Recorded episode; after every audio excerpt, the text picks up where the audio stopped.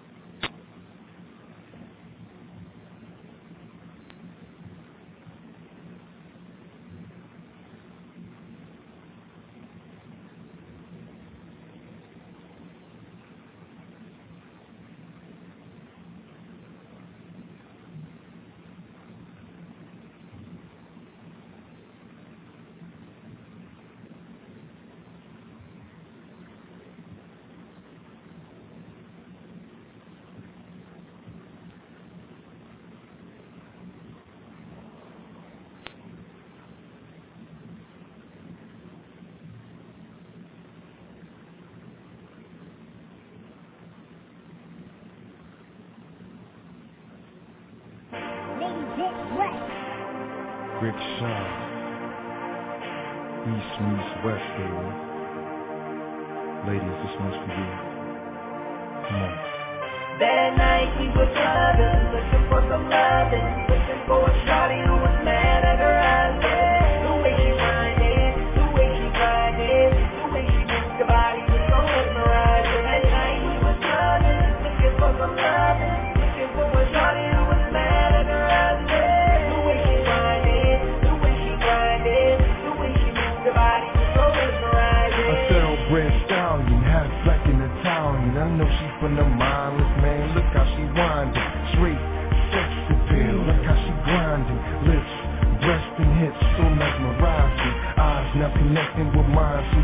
vibing. Sex drive out of control, so yeah it's rising. Baby girl out of this world, she know she finding. Ties me up right on the floor and started smiling. Walk right up on a date, mind if I slide in? Took one look at my chain, she see me shining. Take a wild guess, oh yeah, I like rhyming. Mm, but tonight, oh baby, I'm fine dining. Future in us on the horizon. Baby oil, Paris, France, and those massages. Waking up, Cancun Beach as we reclining. Stick with me, baby, it's coming in due time. That night he was clubbing, looking for some loving, looking for a shawty who was mad at her husband.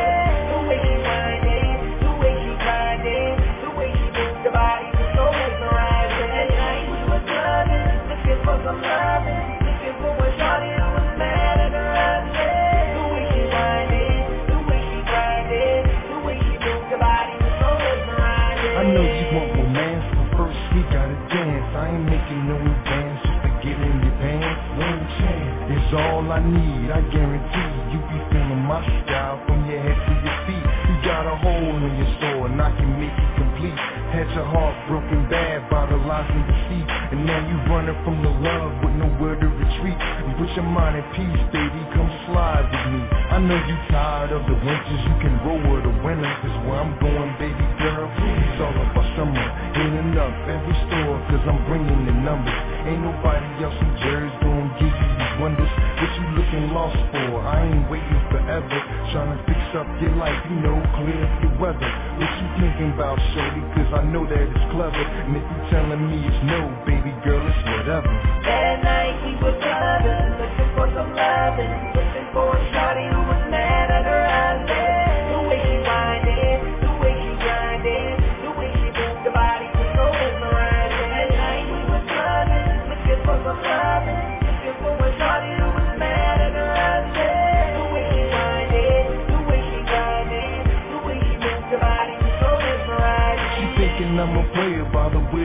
way that I run a nice game on every woman I cross.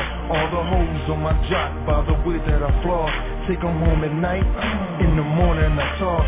Shorty's looking for a call, but the number I lost. All races and I be loving them all. Long hair, short hair, I be dogging them all. Pretty boy, nice body, I be fooling them all. That night he was clubbing, looking for some loving, looking for a shawty who was mad at her. husband.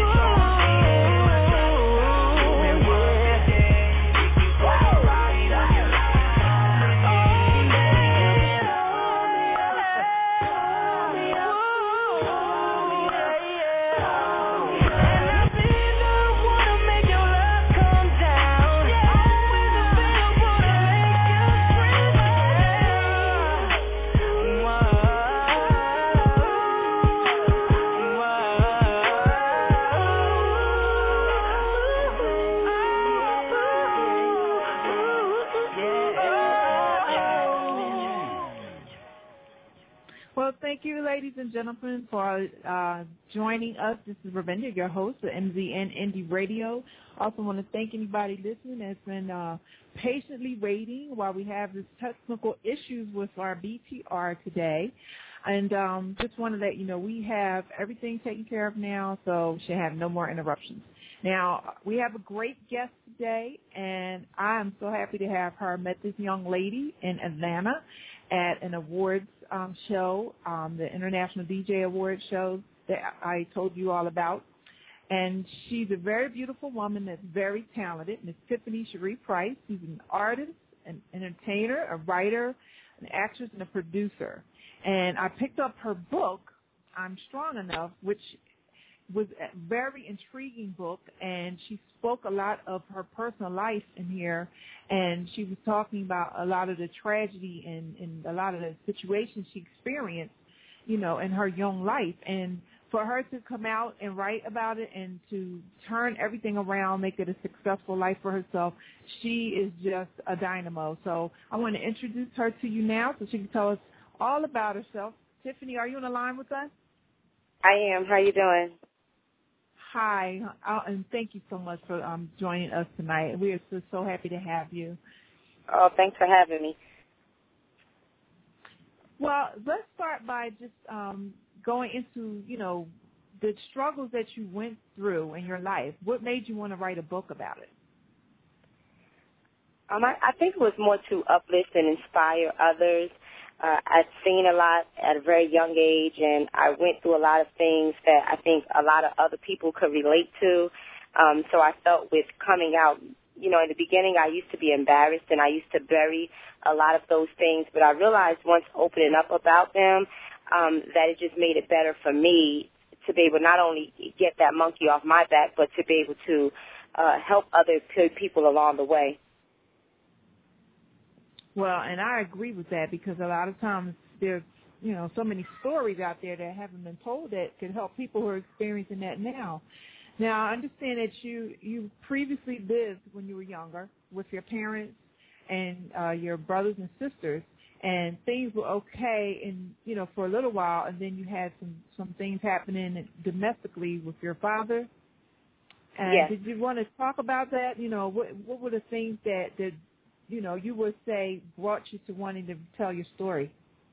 I, I think the biggest thing, you know, I was I was raised in a, in a great household um, as a normal, you know, African American would say, you have you have your mom, your dad, your four sisters and brothers, um, but and we were Jehovah Witness. We came up as Jehovah Witness, and outside of all of that, at night, it was like if my dad went out to drink, when he came in, he would be very abusive uh, to my mom, and, and one of the biggest. So there's a lot of times that, you know, even in my head now, I hear screams and and my mom was so beautiful and and you know the next day I would see her with black eyes and she would have shades on and she would never say anything bad or negative about my dad but it made me sad to see you know such a, a beautiful woman and have these black and blue marks when you know in fact she took care of her children and she was a housewife. She wasn't running the streets and and, and so for me, I, I think the the last incident where he brutally gun beat her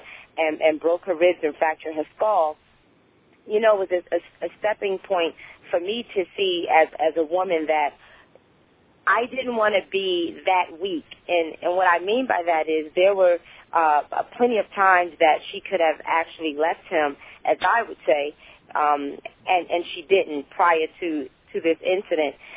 And um, although I see her as being uh, tremendously strong when it came to her children and the love for her children and doing whatever she could to keep the family together because she didn't have a family, I, I started understanding that as I as I got older. Uh, but I mean, some of the things that I, I saw as far as the abuse, it just made me realize and, and wanted to just speak to other, you know, women or any other domestic violence victims you know, that you have to kind of stop it and put your foot down early on. Um, it's not tolerable to me at all, you know, with the hitting and I mean to go to those extents of of beating her with a gun. You know, us as women, we, you know, you can't beat a man. You just say that. So it's, the hand alone is is one thing, but to go to those levels of of beating someone with a gun, I, I kind of was resenting him for a while. Although we have a a good relationship, um, I kind of resented him because it's like, wow, you could have, you know, taken my mom out, like, and and to just have those visions. Um, those visions stayed with me for a really long time. Um, and I think it molded my mom into the person she ended up being um, um, now, which is schizophrenic. So I, I feel like he kind of took a lot of things away from me you know, she was such a beautiful mom and, you know, from that to once, you know, she finally left him and they finally separated, I'll say, because she never physically left him. She's still married to him even to this day. Um, but they've been, you know, legally separated for years now, over decades. Um, but that, you know, it just kind of sat with with me with from within, and um, it just made me realize so many different things um, as a woman as to what I would tolerate in a relationship, um, and how a man can actually bring you down.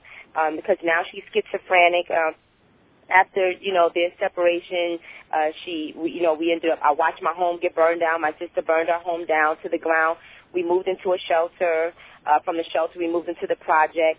Um, at that time, my father decided to take the boys from my mom and, and give her a chance to get herself together, uh, being that the state wouldn't allow them to be together anymore.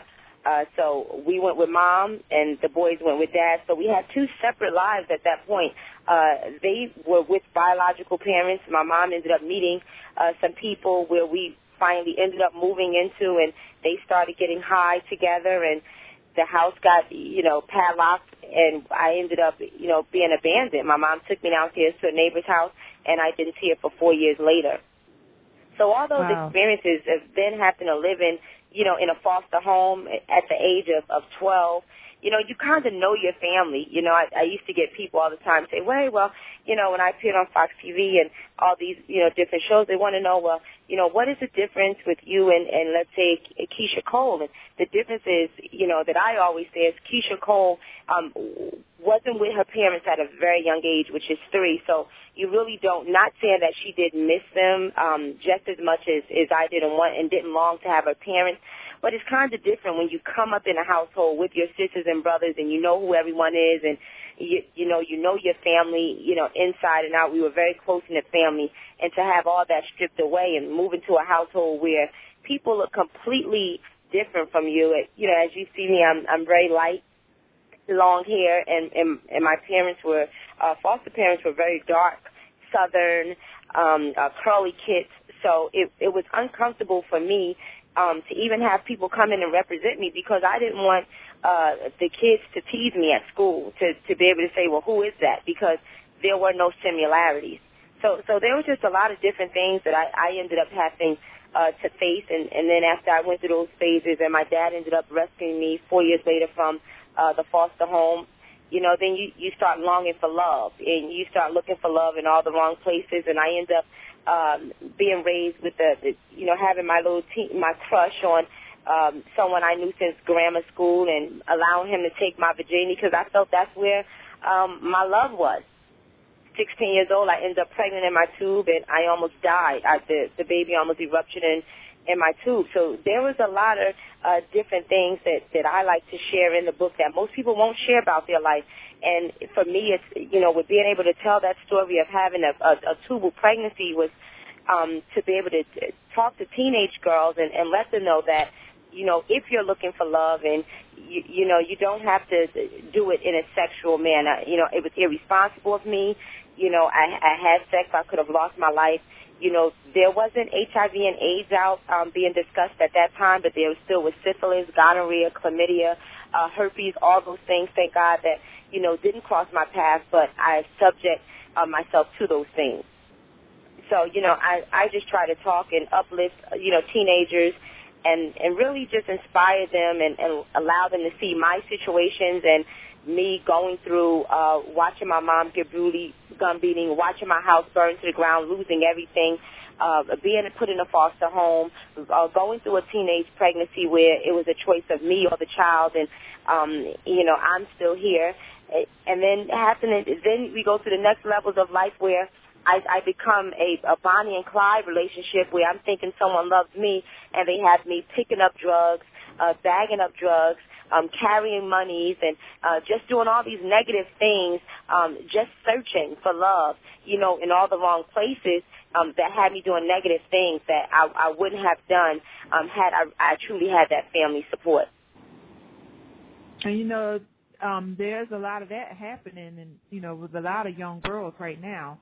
And um, so your story is something that's memorable However, right now it's not as unique because it, it seems to be an ongoing issue with people, you know, um, caught up in that type of, of lifestyle or caught up in, in that situation. I mean, with economy the way it is and, you know, us as African Americans, you know, not having that much available to us where we are all educated on how to get it.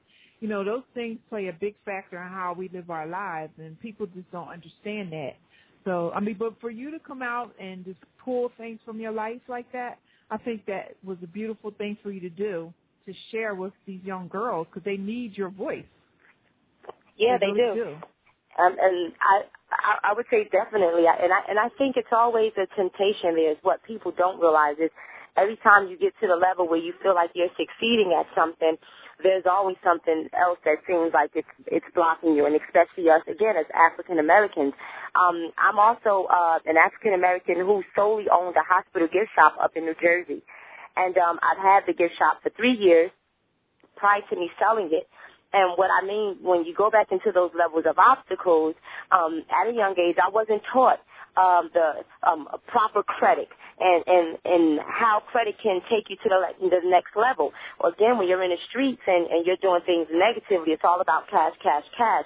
You're never able to sit down. By the time I got in to sit down um, to discuss uh, my finances, um, I had a 430 credit score. I didn't know what that was. I had a bunch of, I never had credit a day in my life, so that still was considered bad credit. But then I had a couple of medical bills on my credit and, and things that were holding me back from being able to get business loans. So all of those things um, play a part with you thinking negatively um, to be able to say, well, you, you always know somebody who has the quick money to say, hey, I need investment dollars because you're trying to do things the right way and the bank is not going to give it to me because I don't have a 620 credit score. And I had no idea because I never attended college. Um, I had no idea uh, that I would need a degree to go to these levels or to even get a, a certain job. Right now they have it where to even get a certain type of job, just a, a basic uh, banking job, they want you to have a four-year degree for a twelve dollar Oh, an hour job. So Uh-huh. there's a lot of things that played against me with being able to show people, regardless of uh, whatever it is. I'm I'm not a college uh, educate. I don't have a degree yet. I wrote my first novel. Um, I published under my own publishing company my first novel, and I'm not telling people not to go to college. Um, that's not what I'm, I'm saying. I, I wish now that I would have, but at the time, the people that I was staying with was more concerned about me helping pay their bills than me getting a college education. It wasn't stressed to me the importance of a college education as to what I stress to people now. Um, to me, it's No, very yeah. important to get a college education.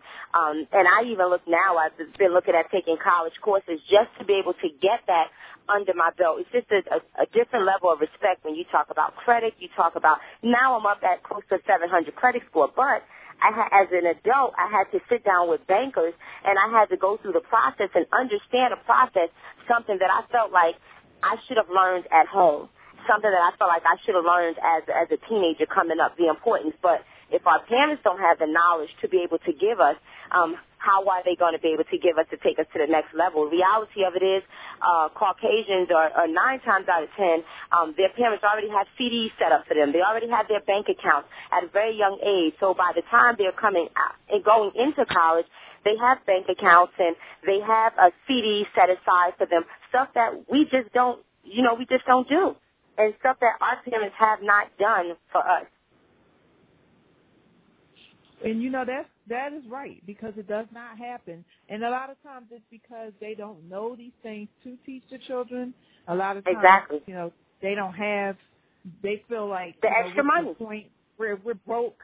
We're, what what do we worry about credit for? Because we don't we can't even Right. get credit because we you know if you don't understand it, it's just it's a lot of things about life and the financial future that if we had more programs that go into the households and teach people instead of Exactly. expecting them to already know it.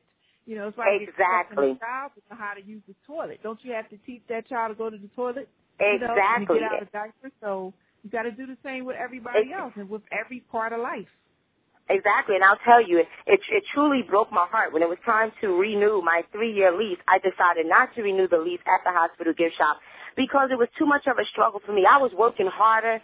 Um, I, I was working at Mercedes Benz, um, and taking the monies from Mercedes Benz and funneling it into the store just to keep it afloat. Although the store was doing well, it wasn't doing well enough. I needed that investment dollar, and that 624 wasn't coming quick enough. So, you know, for me now, now it's it's like starting back all over again. Um, now you have the score. Now, and now it's a matter of okay, can I approve it? Now you don't have the business anymore. So now they say your collateral was the business. You had the business. We can give you the money for the business, but now you have to go through a whole process of submitting for grants and and loans for a startup as opposed to it already being started had you had the score, you know, prior to jumping in those situations. So there's a lot of things that I pretty much had to teach myself and learn along the way and, and get knowledge that now I try to give that knowledge to others. You know, if you can, even right now, you're 18 and over, run your credit score, see what's on there. Don't make half payments. It's something small like a medical bill, 150 bucks, or a Verizon bill for 500. Take responsibility and pay it in full.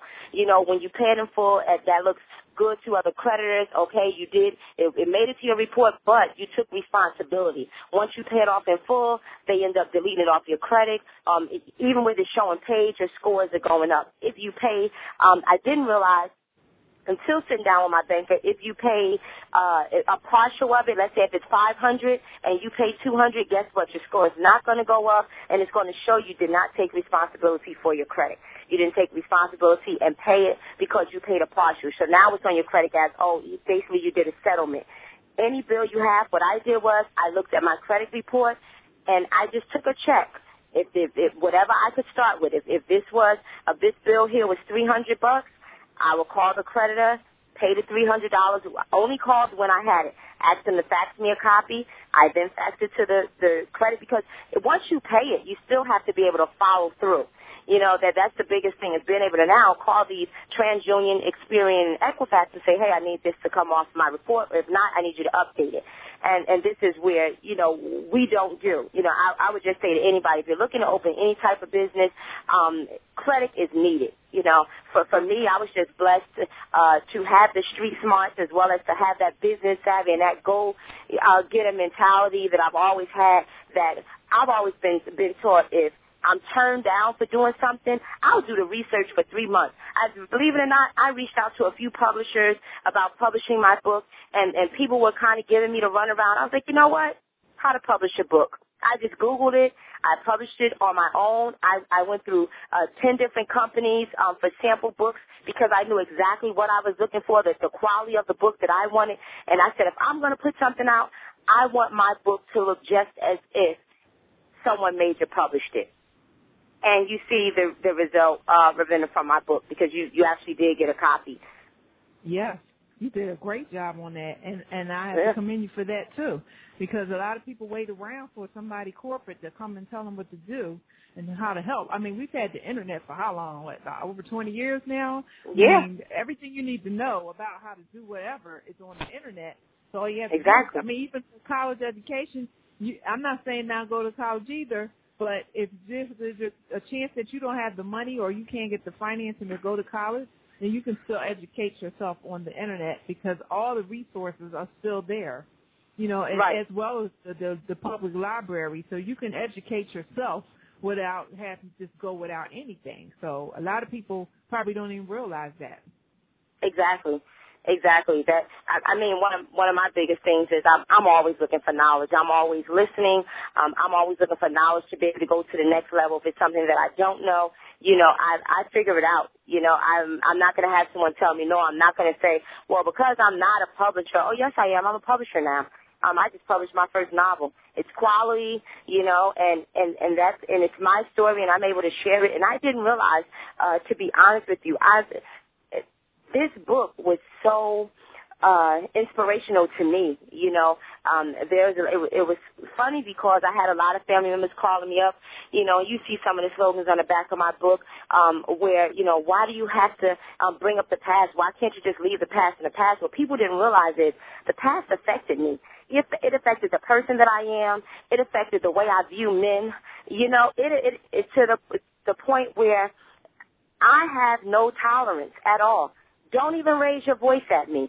Don't even act like you want to jump toward me because it automatically puts you in a violent state of mind because you're looking at it as I'm going to protect me um, before you harm me. And that's really a, a bad way of thinking. You know, people aren't out to, you know, physically hurt you. You do have some men that are abusive, but I, I just had those experiences and the things that I've seen, even drugs. I've never drank. I, I've never done drugs a day in my life. I go around my brothers and they're like, oh, here come Miss Bougie. But they didn't have to see my mom. They didn't have to walk across the hallway and see my mom sitting at a table with, you know, the pipe up to her mouth, uh, and, and that smell that I'll never seem to forget, even if she lit incense. They weren't there to Mm-hmm. see that stuff. So I seen a beautiful woman. I seen a strong woman who loved her kids unconditionally come down because of trying a drug that she had never even tried before, just following neighbors. I've seen my Mhm. father be extremely violent when he drank. Therefore, I don't want to date someone that drinks. That's just my right. preference. I don't want to drink. It's not that I'm bougie. I've seen things in people with doing drugs as well as alcohol to change their character as a person. And I don't want to ever change who I am. I don't want to ever have my children embarrassed about the person that I am. So whatever it is that I do, it's because it's a reflection of how I want my children to look at me. Now that that is wonderful, and I think a lot of women should feel that way because of the fact that your kids see everything that's happening to you, and it replicates itself in their minds, and it could possibly go into their lifestyle, whether they take, you know, the the the position of the the abuser or the one getting abused. And I've seen it happen myself. In fact, um, a lot of things that you've experienced, you know, um, I and the things that you did with yourself to make it better. I I have pretty much the same type of life, and Right. you know, I myself do not like to be around alcoholic people. Like I can Mhm. drink without passing out and cussing people out and fighting and you know doing really crazy things and being violent and and to just to be around somebody who who's going to do that is just not my cup of tea and we Right. as women have the right to make a choice of who we want to be with and who we don't want to be with Yeah, so if yeah, I we do. call you bougie, you need to just go somewhere with that because Yeah, you're you're because I think I'm far from bougie. Yeah, I I think I'm far from um bougie. It's so funny. Uh, I I had a young lady. Um, I went to a football game, and uh, as soon as I walk in, I'm with another young lady, and th- there were these two sisters, and they were sitting there, and of course, you know, we're dressed, little hairs done, little stilettos, and immediately we're we're talking to you know I'm talking to one of the young ladies, and the sister nudges her and say, you know, why are you talking to her? You know, she's bougie. Um, just from looking at me from the look, and then by the time our conversation was over, I asked them, hey, do you you know you guys read or whatever? I just um, I'm gonna bring you a book next week or whatever. They said, okay, I bring them the book, and you know they read the book, and then the following week I go. Is the third week now I go, and the sister who nudged and said, hush, she's bougie when soon as she seen me, she was in such excitement. She says, "Oh my gosh, you're so ghetto. You're one of us." And I'm like, "Excuse me?" And she was like, "You know what? You never judge a book by its cover." She said, "I am so sorry. When I first saw you, she said I would have never thought you grew up in a ghetto. I would have never thought you would have sold a drug. I would have never thought I would have even heard you curse, but you cursed in a book. I said, wow, it was so funny to see that someone can look at you and see an image and not realize that that image and that walk that you walked was a tough one. Right. You know, image is, is everything, but it, it, it's like you want my glory, but you have no idea or you don't understand the story. And, and the story behind me, um, to be a child and have to be displaced and, you know, have to grow up, you know, in a foster home and be taken away, I was devastated as a child to know my sisters and brothers and I walk in a house with nine other people and I'm looking around at these people like they crazy and nobody looks like me. For the first week I didn't even talk. I was looking at people, they thought I was crazy. Because I didn't know whether they, you know, you hear all these horror stories. I didn't know whether they were going to molest me. I didn't know what they were going to do. Thank God I had, you know, foster parents that introduced me to church because I had never, again, I was Jehovah Witness, so I never went to a church a day in my life until I went into the foster home. So they were able to introduce me to that, and they were just extremely loving. She was only able to have one daughter of her own, and and so I became that that child, you know, and and also that helper because I was the only teenager that she had. All the children she had were extremely little. So it was just uh, for me to go through that experience, and actually I hear a lot of horror stories about foster uh, children, and that's why I do have the I'm Strong Enough Foundation, which caters to uh, uh, foster children and victims of domestic violence. Uh, is because everyone doesn't have it as as as good as I did. Although I, I missed my parents, eventually I ended up getting over it. You know, I, I ended up uh, accepting the fact that I, I was going to live with these people that I didn't know and and you know you can never fully get over it, but you you just have to learn to live, you know, and and you can't That's let right. your circumstances and things that you went through determine who you're going to be. And, and I think that was the biggest thing for me um, was was not allowing my circumstances uh, to determine uh, who I was going to be as a person. Yeah, I didn't go to college, uh, but how many people can actually say that didn't go to college that they were able to own a hospital gift shop solely with their own investment dollars and didn't have any money, uh, you know, of support from anyone. And and you hear about all these grants and these uh, oh women's business grants and all anything you could think of. I tried, and it didn't work. Right. Yeah, I, I tried and it didn't work. It still came back to hey, small business loan, but you can you need at least a six twenty.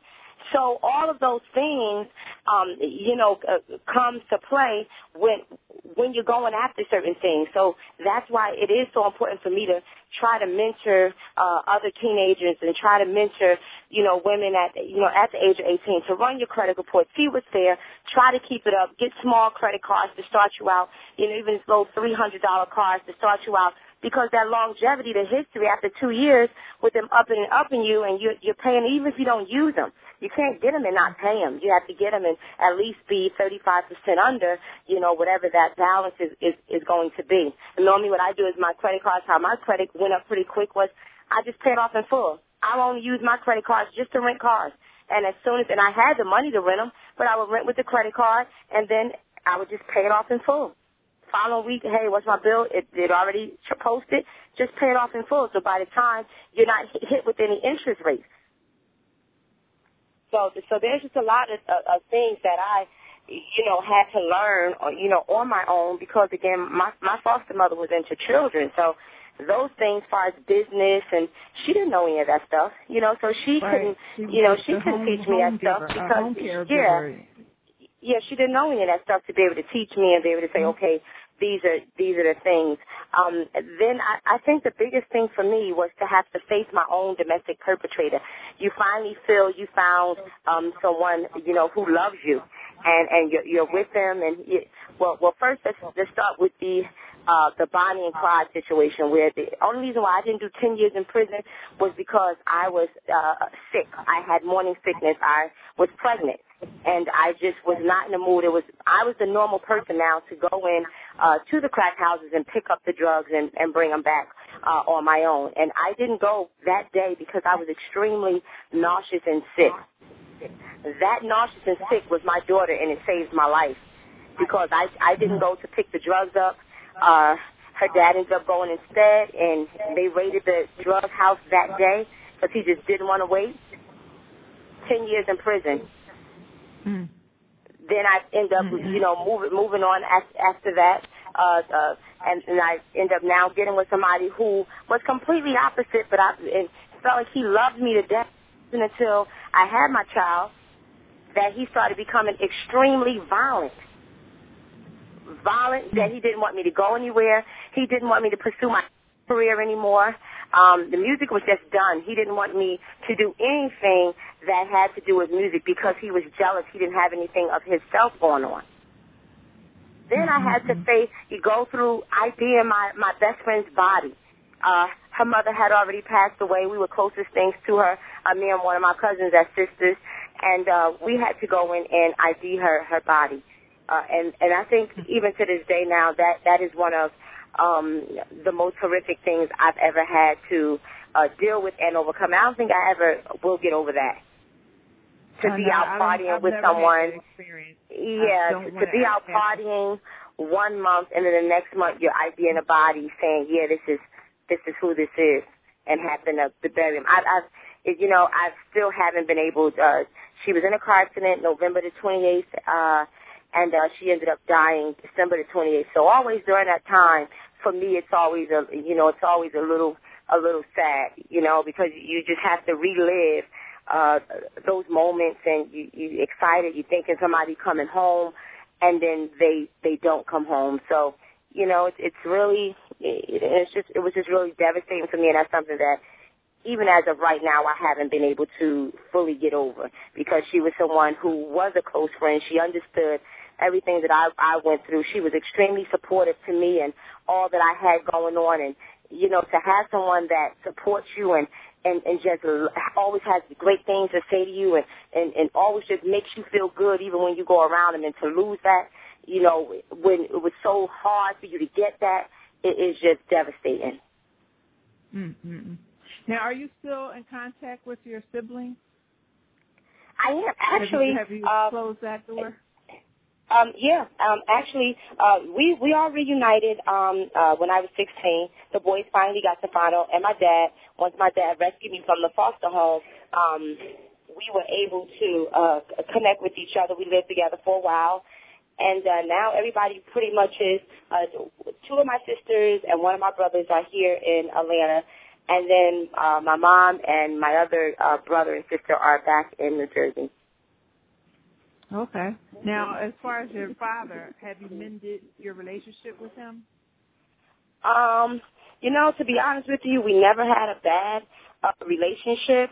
I, I never, and, and I think that's what stunned. I, I think pretty much everybody because I was actually my daddy's baby girl. Like my dad uh loved me to death, you know, and is always my baby girl, my baby girl. And it wasn't until I wrote this book that everyone in the family kind of was like, wow, I never knew you felt like that, you know?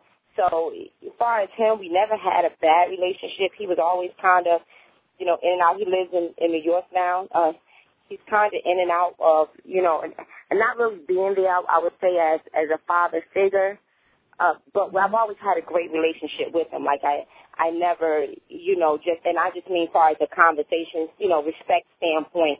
But far as the way I genuinely feel, um, I, I don't think he he knows how much it affected me.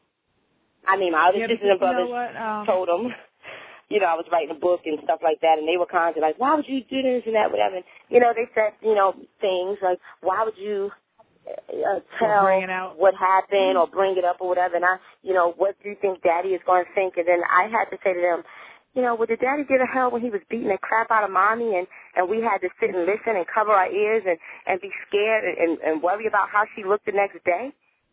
I don't really care what he thinks. This is about um me and about uh, uh, me. At the same token, it was about my mother felt like her children hated her, so it was more for uh, me with my mom as well to let her know that that I love her regardless.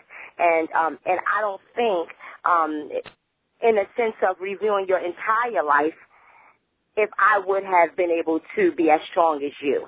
You know, and, and, you know, she's been through some things with her parents giving her up at a young age. And so she went through some things in her life that, you know, and, and that made me understand all the rejection, you know, from her as a kid to her being in a foster home.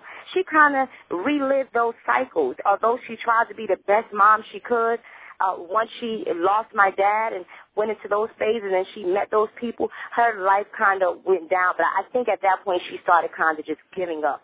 You know, it was kind of like, this is too much. I've, I've been through enough pain and rejection in my life. And I, I think oh, the way of her doing drugs was to kind of just shield that pain and, and forget about that pain for a moment.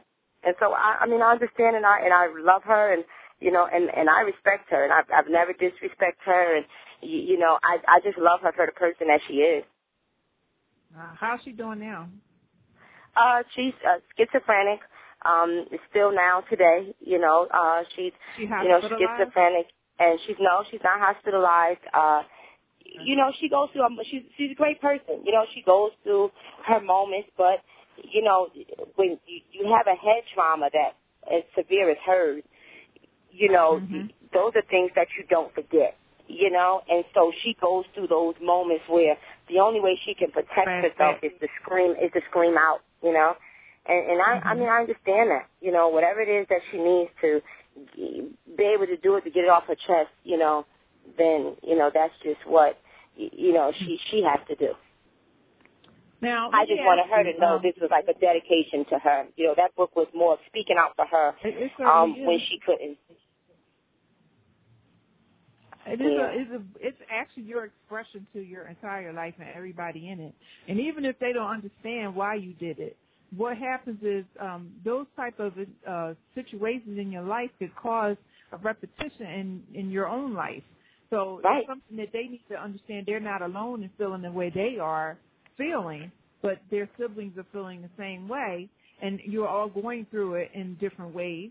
But Right. you should blend together so that you can make each other strong. Because I have, I'll tell you, I have a family, uh, a group of family members who went through very similar things as what you went through. Their father Uh-huh. was very abusive to their mother and to the children. And now, to this day, the children are grown, but they all have a bit of that dysfunction in their own life. You know, from Right. either being an abuser or being abused or do, some other things that happen. So if you don't talk about it, if you don't get help for it, it could just recycle itself in your own life and Yeah, your it children's lives. Yeah, it it definitely. It, I'm and I believe that. You know, for me, it was just more of a uh, to be able to. I, I was always told um, at a very young age that I, I was a great writer. I used to write a lot, write music, and um, with writing the song "We Wish," uh, which was dedicated to military troops and first responders, is, Yeah, is what got song. me. Yeah, which is what actually got me on the physical uh, Fox TV and Comcast CNN because they couldn't understand um, how a child who came from uh, a, such a dysfunctional family would be able to still have uh, enough in her to write a song that would give back to other people. And it, it was funny. I, I think the biggest time with me realizing how important my story was to tell to someone else is because when when I went on the news and I'm thinking I'm going to be talking about it, they, I was like, wow, they they want me to come through and and sing "We Wish" uh, on national TV, and I'm, I'm excited. And the first question when I got on the stage at Fox TV was, so how does it feel to be in a foster home? huh? So it had nothing to do. So what I realized after uh, the news was it wasn't about the song that I wrote, although they liked it and they thought that it was um, a, definitely a great song to support the troops while they were, you know, in Iraq. The biggest thing was how were you able to cope with your life with going through so much that you would have enough in you left after all that we've heard to be able to write a song and give back to someone else. Mm-hmm. And and it's funny. I I say I tell people all the time. Um, when I was in the eighth grade, I received an award. It's, it's funny. Um, I received an award for most sunniest disposition. And I, I said, wow, eighth grade, most sunniest disposition, an award that was made up. It, it, it didn't ex- exist. And I, I said, wow, come to find out, um, they make this award up, and, and I had to analyze and go back and say, why would I receive an award for most sunniest disposition when at this time I was put into a foster home, when at this time I was so depressed?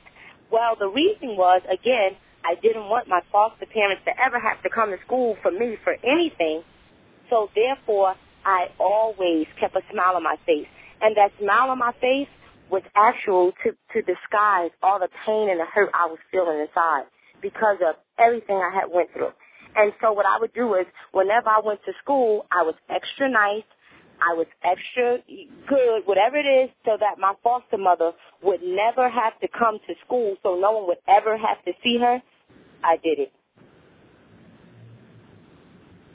So I, Wow. I, I would just say that, you know, when, when, when you're going through whatever it is that you're going through, I, I just made it a, you know, a path for myself to not allow some. I was easy. It was easy for me to cover that up and not show it.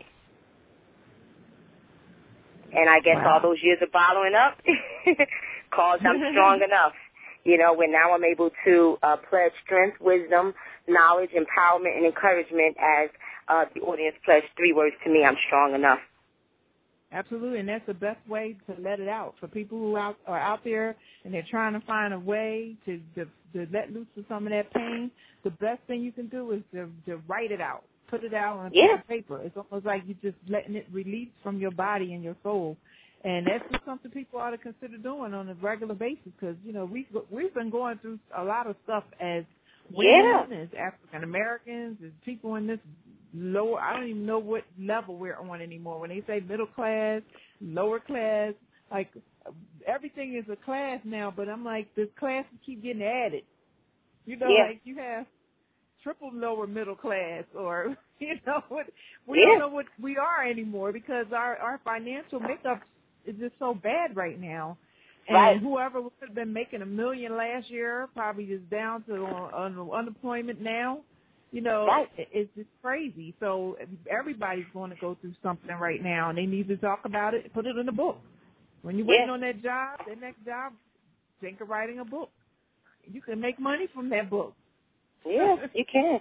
You you just have to again you have to stay grounded and focused and and know that you can do it. You know, I I think the biggest thing for me was um after writing the book, I had to now re go back in and and write it in the form of a movie because and, Right. and that's why if I cried, you cried. Um if I was feeling whatever type of way I was feeling um at that moment, I had to go back in and relive it.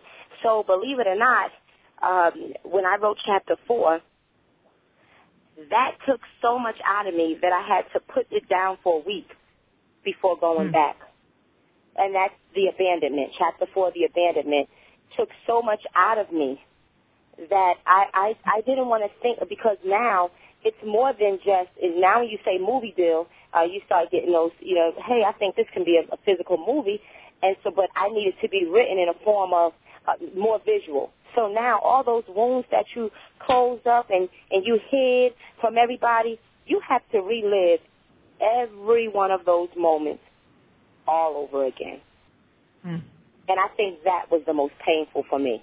But when it's all said and done, I, I can go back. I, I, I can say, whomever, whether it's my family members, whomever it is, now you understand. People that didn't look at it the way I did, now you understand exactly what I was going through. Now you understand every feeling that I felt. You know, because the, reality of it is, is my brothers can't feel the same way I feel because they weren't in a foster home. They were never in foster homes. So they're going to look at things and they're going to feel completely different than I anyway. We're not going to feel the same way about anything. We're not going to see eye to eye. Although you had some rough times, you didn't have to go. You still were with dad. You didn't have to go and you didn't have to live in a house with complete strangers. That's right. Now, when you when you're working with the young children that are um, a part of your organization, are you working directly with them?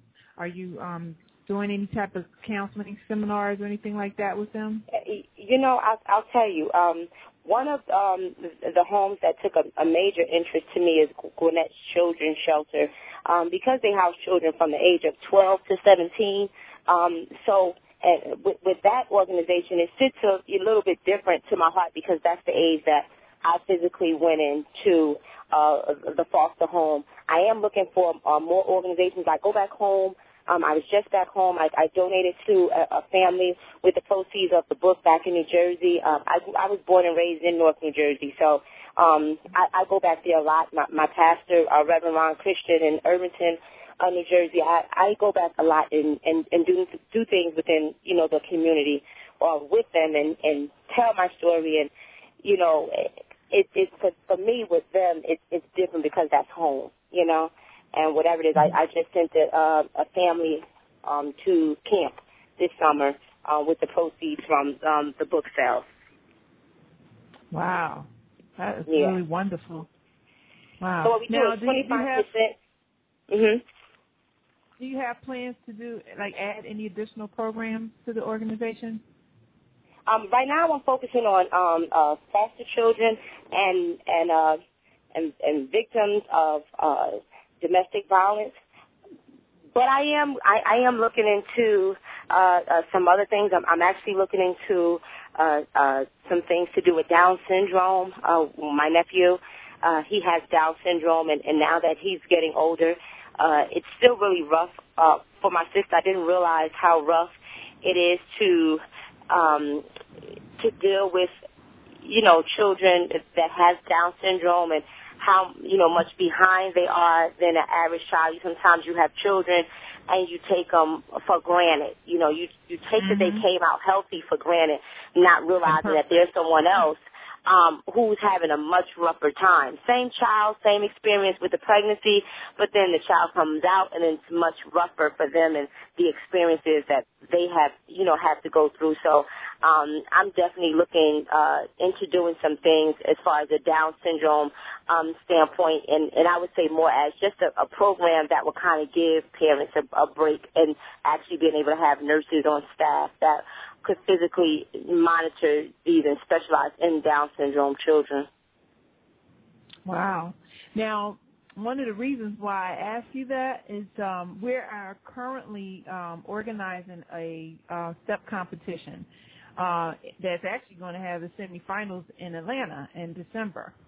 Um, the purpose Okay. for us to have this competition is because we're going to be asking for uh, sponsors and we're going to be asking for vendors to come out and um, people to come out. We're also going to have the event on live stream. We're expecting major artists and celebrities to attend and perform and present and judge. And we're trying to raise funds to provide funding for college scholarships for children or students who want to go to uh, HBCUs. But we also want to help people create programs for youth empowerment. You know, when when Mm. the reason you can't go to college is because you have a, a you know domestic issue at home or parents are on drugs or you know you, you're not focused on your education as much as you should be, it will keep you from going to be serious about going to college. And we want to actually address those type of issues ahead of time instead of waiting until a child is college aged. Because if Right. you wait that long, they've already started their whole family, might have about five or six kids on their own, and, and right. everything is just straight dysfunction. So we want to go into the households um, and just counsel people and provide programs. But we find that a lot of the principles that that students learn from stepping are things they can use in their everyday life, like respecting one another, team leadership, team building, Right.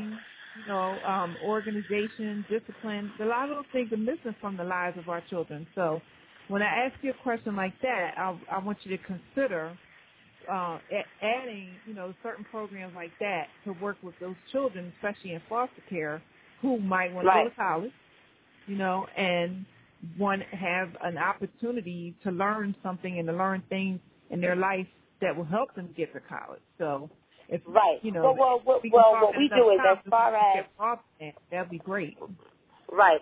As far as what we do as far as the foster children are concerned, we take, well, I, I'm going to say I, because the board members um, pretty much, you know, um, knows my passion as far as the foster children are concerned. We take every aspect of their life. Um, one of the, the main things, again, like, like I talked to you about earlier, is college because no one instills the need to physically go to to go to college. So that is definitely Right. one of the things um, that we will um, assist assist with as far as you know colleges that they want to attend, being able to tell them the importance of getting a degree. Um, we definitely will instill um, a college to all children. As far as incorporating the step, I, I never thought about that and, and incorporating any type of step to it. Um, because the, the age of this, the group that I told you about that I deal with is 12 to 17. So, which is this is the perfect time to, you know, to be able to discuss to them uh, colleges and considering colleges and careers. And uh, what's great about my situation is they can look at me and say and say she was once me. She was once in my shoes. She understands what I'm going through now, and um and she did it. And that's the biggest thing. And I, I think for me, for the uh, you know, for for them to be able to see different people with me and around me, as, as far as the celebrities that they physically know and look up to, it makes it that much easier for me. You know, um, and, and and I and I think that's the you know one of you know the biggest things. You know, I do have the booking agency, so with with that being the case, I'm able to now, you, you know, be able to utilize some of the relationships that I have to be able to have people attend certain uh, uh, th- things on behalf of you know the organization. Right now, um, we're working on a toy drive um, for the, for Christmas. That's kind of where you know my energy and time is, is, has been at this point. Um, as far as the December month, um, you know, comes, uh, I've had a few people reach out for me to do some things back up north, but I just don't know if I'll have time to to do it all, you know, because I I am uh, working on a movie for the book. Um. We're you know currently doing a script on that, and and and so it, you know we're doing that, and then doing the the toy drive and uh, you know other things. I just don't like to commit to too many that I can't follow through with. Uh, but if, if if I am in town and you know when you all come down, I, I would definitely uh, love you to keep me informed with everything that's going on, and, and however I could be of assistance, you know, I I, I would love to. Oh, absolutely. I'll definitely keep you um, aware of all that because um, I'll put you on my my little uh, my mail list for the newsletter because we're going to send that out shortly. Our actual uh, competition for the national college step-in starts um, this actually the end of this week. but um, Wow. it's something that we we have been considering for a long time, and you know we see a lot of Christian and youth step-in programs out there that are working for kids to, to change their lives around. Now, you, uh, I saw your website and you had a, a lot of pictures with a lot of, of music artists. Now, are you working on any music projects with any any artists right now? Or are you doing something by yourself? Um, um, I'll tell you. Well, I, I manage and, and book for Party Boyz, um, uh, which is which is the you know hit 'em with the flex um, artist uh, from Houston, and and then I, I I book for OMG Girlz, which is um, a T.I. and Tiny's uh, and, and T-shirt baby, uh, Major P Right. Productions group. Um, and and so then then there's the rapper Diamond, and I I book for her. I book for Duro, and, and so there's a lot of artists out there I have great relationships with because I I do have a, a booking agency. So there's a lot of artists that you know I kind of can get my hands on as far as um, you know bringing them monies and booking them for certain shows, and you know so I'm able to meet up with them and and be able to you know take pictures as well as me you know uh, being an being an artist, and you know that's not something that I'm pursuing right now. With, again, because my main focus is a movie at this point, and of Mhm. course there'll be music with the movie. We're getting the soundtrack um, and things like that done. Uh, so that's kind of where where I am, as far as a, a music standpoint, is more um, on the the executive side of things. Okay. So now, um, when do you expect to have your movie out there? Um, uh, well, right now we're just in the early stages of getting the script um, and the actors and actresses together for it. Um, and I, I look to have it out um, in the film fest by you know uh, next year. Wow. I look forward to that. I really do. Yeah. Um, yeah, we're we're actually um, uh, really trying to offer independent movies and filmmakers opportunities to get screenings in our area. So when you're when you're ready, if you're looking to do a screening, you know, just look me up. I'll get you one in Philadelphia. We have a, a huge film uh, community out here, and um, Nice. I'm sure that they'll appreciate your story. So you know, I look forward to being able to assist you with that. Oh, that's great. Now, what other plans do you have for yourself other than the movie and you know working on your business? What else do you think you're going to be um, trying to do? Because you're so Uh, into a lot of things. What are you going to? Yeah, I am. Um, well, uh, book two. You know, I'll, I'll be. Um, I, I have a, actually a couple more books in me. Um, you know, I'm I'm sitting and, and thinking about uh, titles now, and uh, you know, there there's a, a couple of more stories. I you know, I stopped there, but there's so much more to tell, and um, so many more stories to go um, under the publishing uh, company that you know I'm looking to do that and uh and probably just from a, a, a musical standpoint um I, I i am out observing you know artists and and just helping with artists uh where that stands as of right now i i don't like to take on too much um that i can handle um but i i am going to be doing some uh executive uh things from a, a music standpoint so Wow. Well, I'm so proud of you. I hope people are telling you Appreciate that. I hope you hear that from your loved ones because we don't really acknowledge our our loved ones and their achievements as much as we should because uh a lot of people will probably appreciate it more and want to do more and we see other people in the family appreciating it. So now Right. with your family asking those questions of you about your book, do they have they come to like an understanding now? You know, wow where you you, are. you know what that? i i think the biggest thing with my family and the book was everyone was afraid of me uh, sharing their dirty laundry and they didn't realize that it wasn't about their dirty laundry it was about my own And um, with everyone physically reading the book now, they loved it. My my family loved the book. They they asked questions. They was like, "Oh my gosh, the book was so good." They finished it within two days. They called. They asked, "Oh my gosh, didn't know." Because you got to realize, a lot of those things that I share in the book, I never even share with family. So my family didn't know I was pregnant at 16. I was in a foster home, you know, just coming out at that time. So there was a lot of different things that I physically went through um, as far as sharing uh, when I, you know, lost my virginity and, and, and, you know, when I was selling drugs and all of these things that I wrote in the book, I never shared with anyone. They, they never knew uh, what I was going through. Hmm.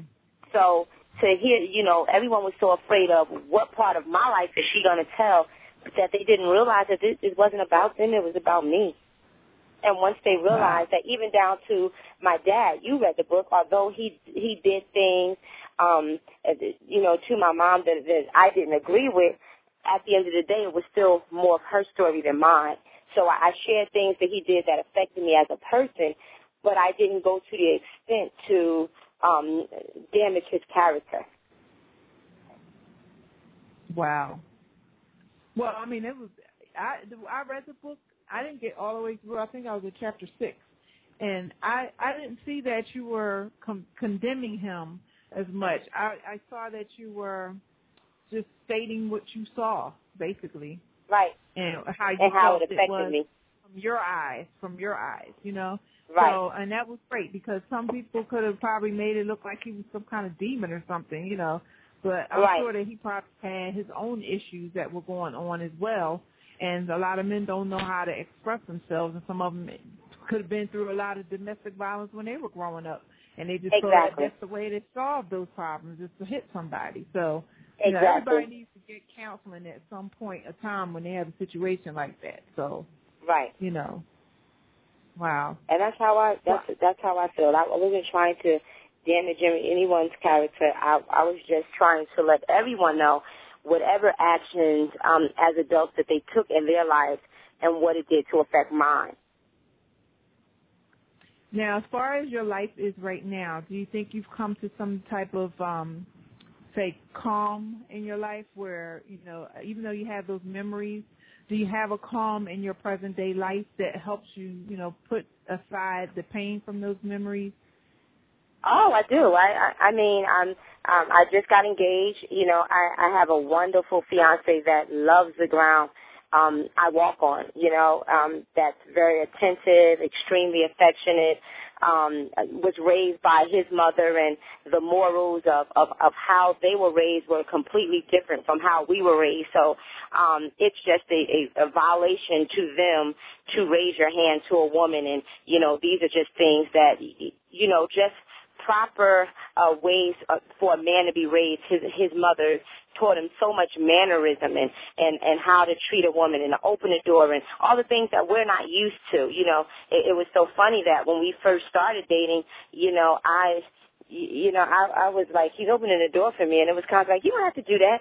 And he still just ignored me, and he continued to do it because that's the way he was raised, you know. And we just you know, when you're coming up in the hood, ain't nobody opening the door. You, you know, Oh. you better open the door for him. You know, he, ain't nobody opening no door for you. So, you know, to go through those, you know, those phases and then be able to find someone who just um, loves you unconditionally um, for your story, loves you unconditionally for the person that you are, um, and, and doesn't care about your past, and you know, all those things are are important. You know, and and I, I mean, I'm I'm blessed. You know, I'm I'm, I'm truly I'm truly yes, blessed. you are.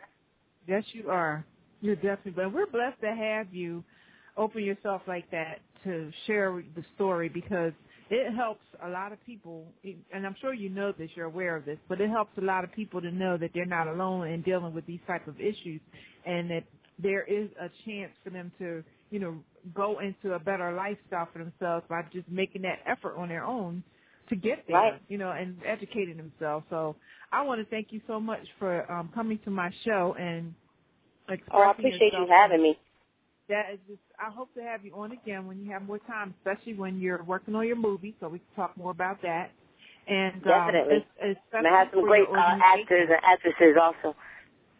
Good, and they can come along. And then I also would love to have you on to bring in some of the women um, in your organization, so we can talk to them as well because we love to know how they feel about you helping them and coming up with their program. Nice, nice, definitely. Well, it's been such a pleasure. Um, we have about a couple of minutes left. I was going to play a song. Um, I wish I had some of your music. That song that you um, that you have on your website. That the first song that we hear. It's a beautiful song that you sang to the soldiers. And I wish I had it. I would play it. But uh, if you could send that to me another time, I'll add it to my playlist. Oh, definitely. but I'm going to go ahead and put on a song of an uh, one of my favorite people um, let me see if I can find it and get rid of it. um, man, I can't. Uh, I have a uh, an artist that I'm I'm working with a uh, a friend of mine to support. His name is Von Sway. He's I think he is not he's been in Atlanta, so you may hear about him out there. But oh, um, oh, really? for everybody who, yeah, if for everybody who doesn't know about Von Sway, I'm going to play his song. I promise that I will do this. But um, just so you know that I appreciate you as a woman, as a black woman, as a businesswoman, as a uh, entrepreneur, and a, a loving soul. I want to offer my blessings to you as well. And I will stay in touch with you so that we can continue on supporting the people that went through these type of issues and nobody ever has to go through that anymore. So thank, thank you. you I so appreciate much. that. Thank no you problem. So. Thanks for having me. All right. Yeah. You oh,